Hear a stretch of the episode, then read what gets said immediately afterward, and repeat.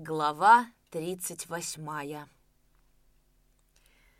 В 1930 году впервые исчезла глухая пора. В прежние годы, когда жили по старинке, эти два месяца неспроста назывались глухою порою. Отсеявшись, исподволь готовились хозяева к покосу. На выпасах выгуливались, набирались сил быки и лошади, а казаки строгали грабельники, чинили арбы, ремонтировали лобогрейки. Редко кто ехал пахать под майские поры. В тягостном молчании покоились хутора. В полдень пройти по мертвой улице человека не встретишь. Казаки либо в поездках, либо отдыхают в куренях или на погребицах, либо вяло постукивают топорами. Сонные бабы, устроившись где-нибудь в холодке, ищутся. Пустота и дремотный покой властвуют в хуторах. Но первый же год колхозной жизни нарушил глухую пору в гремячем лагу. Едва лишь поднялись хлеба, началась полка — Три раза будем полоть, чтобы ни одного сорняка не было на колхозных полях», заявил на собрании Давыдов. Яков Лукич Островнов торжествовал. Ему, непоседливому и живому, шибко нравилось такое хозяйствование, когда весь хутор был в движении, в делах, в озабоченной суете. Высоко советская власть летит.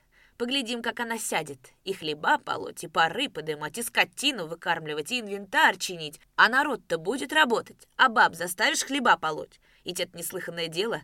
По всей области войска Донского раньше не пололи хлеба, а за напрасну не пололи. Урожай бы богаче был. И мне, старому дураку, надо бы полоть. Один черт бабы всею лету без делов злодырничали. Думал он, — сокрушаясь о том, что раньше, когда он еще единолично наживал хозяйство, не пропалывал своих хлебов. Давыдов уже, беседуя с ним, говорил, «Теперь, и ча, грузимся мы хлебом, товарищ Давыдов. А то раньше бывало, кинет человек семена и ждет, какая выйдет, а оно и выходит рядом с пшеничкой и пырей, и осот, и овсюк, и молочай, и всякая другая сволочная трава. Зачнешь молотить, хлеб будто и добрый, но взважишь умолот, с десятины выйдет сорок пудов, либо еще меньше. После того, как из колхозных амбаров гремячинцы растащили семенной хлеб, Давыдов хотел было сместить Островного с должности завхоза. Тяжкое подозрение родилось у Давыдова. Помнилось ему, что когда он видел в толпе возле амбаров Островного, по лицу старика тенью скользили не только растерянность, но и злорадное улыбчивое выжидание. Так, по крайней мере, показалось тогда Давыдову. На другой же день он позвал Якова Лукича к себе в комнату, выслал посторонних. Разговор вели они в полголоса. «Ты чего делал вчера возле амбаров?» Народ уговаривал, товарищ Давыдов, уговаривал врагов, чтобы они опамятовались, не брали самосудом колхозного хлеба, без запинки отвечал Яков Лукич. А женщинам? Ты почему сказал женщинам, что ключи от амбаров у меня должны быть? «Да что вы! Господь с вами! Кому я это говорил? Сроду никому не говорил!» Сами женщины об этом сказали, когда водили меня. «Брехня! Под присягу пойду! Наговоры, по злобе на меня!» И Давыдов поколебался в своей решимости. А тут вскоре Яков Лукич развил такую кипучую деятельность по подготовке к полке, по сбору средств на общественное питание, такими хозяйственными проектами засыпал правление — что Давыдов снова был покорен своим энергичным завхозом. Яков Лукич предложил правлению устроить на полеводческих участках бригад несколько новых прудов. Он даже места по балкам наметил, где удобнее всего будет запереть вешнюю воду. Устройство новых прудов, по его мысли, должно было так пройти, чтобы скот из бригад не ходил к водопою дальше полкилометра. И Давыдов да и все члены правления вынуждены были признать ценность Островновского проекта, так как старые пруды делались вовсе не из расчета на колхозное хозяйство. Они были беспорядочно разбросаны по степи, и весною скот от бригадного стана приходилось гонять на водопой за два с половиной-три километра. Потеря времени была огромная. Усталым быкам для того, чтобы дойти до водопоя и вернуться к стану, требовалось почти два часа, а за этот срок можно было бы вспахать или заволочить не один гектар. Правление дало согласие на устройство новых прудов, и Яков Лукич, пользуясь перерывом в полевых работах, с ведома Давыдова приступил к заготовке леса для плотин. Мало того, Яков Лукич внес предложение построить небольшой заводишко по обжигу кирпича и без труда доказал сомневавшемуся в рентабельности такого предприятия Аркашке Минку, что иметь свой кирпич для строительства капитальной конюшни и воловин несравненно выгоднее, нежели возить его из района за 28 километров, да еще платить за сотню по 4 рубля 50 копеек. И все тот же Яков Лукич уговорил колхозников третьей бригады загатить дурной лог, из года в год размывавший богатые земли возле хутора, на которых отлично родились проса и диковинные по величине и сахарности арбузы. Под его руководством лог загородили сваями, забили хворостом и навозом, забутили камнями, а по теклине посадили молодые тополя и вербы, чтобы корни их переплели и укрепили рыхлую почву немалая площадь земли была спасена от размыва. Вся совокупность этих-то обстоятельств и упрочила поколебавшееся положение Якова Лукича в колхозе. Давыдов крепко решил завхоза ни в коем случае не лишаться и всячески поддерживать его поистине неиссякаемую инициативность. Даже Нагульнов и тот подобрел в отношении Якова Лукича хотя и чужой человек по духу, но едучий хозяин. Пока не возрастим своего такого знающего, до тех пор будем держать островного в завхозах. Партия наша с огромным умом, в ней миллионы умов, через это она такая вострая. Иной есть инженер-гад и внутренняя контра. По духу его давно бы надо прислонить к стенке, но его не прислоняют, а дают ему работу и говорят, ты ученый человек, на тебе деньги, Жри в три горла, покупай бабе свои шелковые чулки на утеху, но крути своими мозговыми шариками и делай инженерные дела на благо мировой революции. И он делает.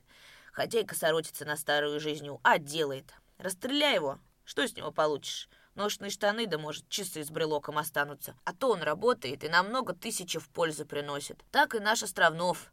Пущай он лага бутит, пущай пруды роет. Все это идет на пользу советской власти — и на приближение мировой революции», — говорил он как-то на собрании ячейки. Жизнь Якова Лукича снова обрела некоторое равновесие. Он понимал, что все те силы, которые стояли за спиной Половцева и руководили подготовкой восстания, на этот раз проиграли. Он был твердо убежден, что теперь уж восстания не будет, так как момент был упущен, и в настроении даже наиболее враждебно относившихся к советской власти казаков произошел некоторый перелом. Видно, Половцев и Литьевский махнули через границу. Думал Яков Лукич, и к острому сожалению о том, что не пришлось стряхнуть советскую власть, примешивалась спокоящая радость, довольство. Отныне уж ничто не грозило благополучному существованию Якова Лукича.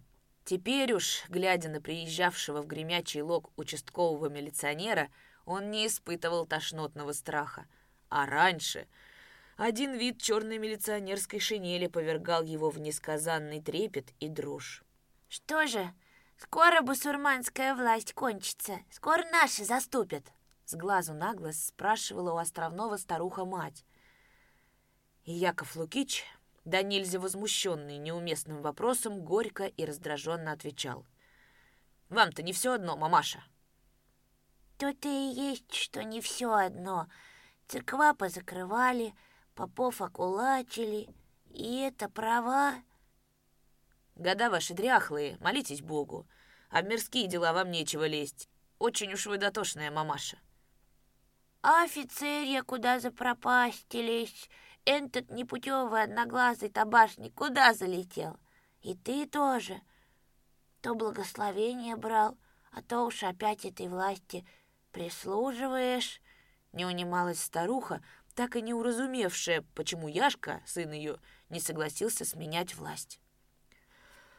«Ух, мамаша, кровя вы мне замораживаете. Оставьте вы ваши глупые разговоры. Но к чему вы об этом вспоминаете? Вы еще при людях ляпнете. Голову вы с меня снимете, мамаша. Вы же говорили, что Бог не делает, все к лучшему. Вот и живите себе на здоровье. Есть у вас в носу две отверстки. Посапливайте в них да помалкивайте. Куска хлеба вас не лишают. Чего же вам, прости Бог, надо?» После такого разговора Яков Лукич выскакивал из горенки, словно кипятком ошпаренный, и долго потом не мог успокоиться, а Семену и бабам с пущей строгостью приказывал. «За бабкой глядите во все глаза, упекет она меня. Как кто чужой к нам на порог, зараз же примыкайте ее в горенке». И старуху стали день и ночь держать под замком. но по воскресеньям ее выпускали беспрепятственно. Она шла к сверстницам, таким же дряхлым старушонкам, и плакала, жаловалась им. «Ох, матушки мои сердешные, наши-то Яков с женушкой запирают меня под замок, одними постными сухариками и кормлюся. Сухарик-то ем, слезьми своими запиваю.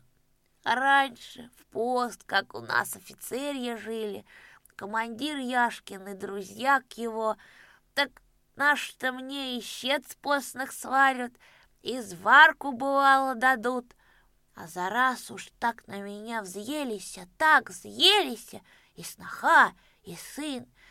Ох-ох-ох-ох-ох, дожилась мои болезные, родной сын, и то остервился. А за что? Сама не ведаю. То приходил благословение, выпрашивал власть эту бусурманскую не стажать, а то и слова не скажи суперечь, ругается да поносит меня. Одначе тихому житию Якова Лукича, омрачаемому лишь разговорами с матерью, неожиданно и скоро подошел конец.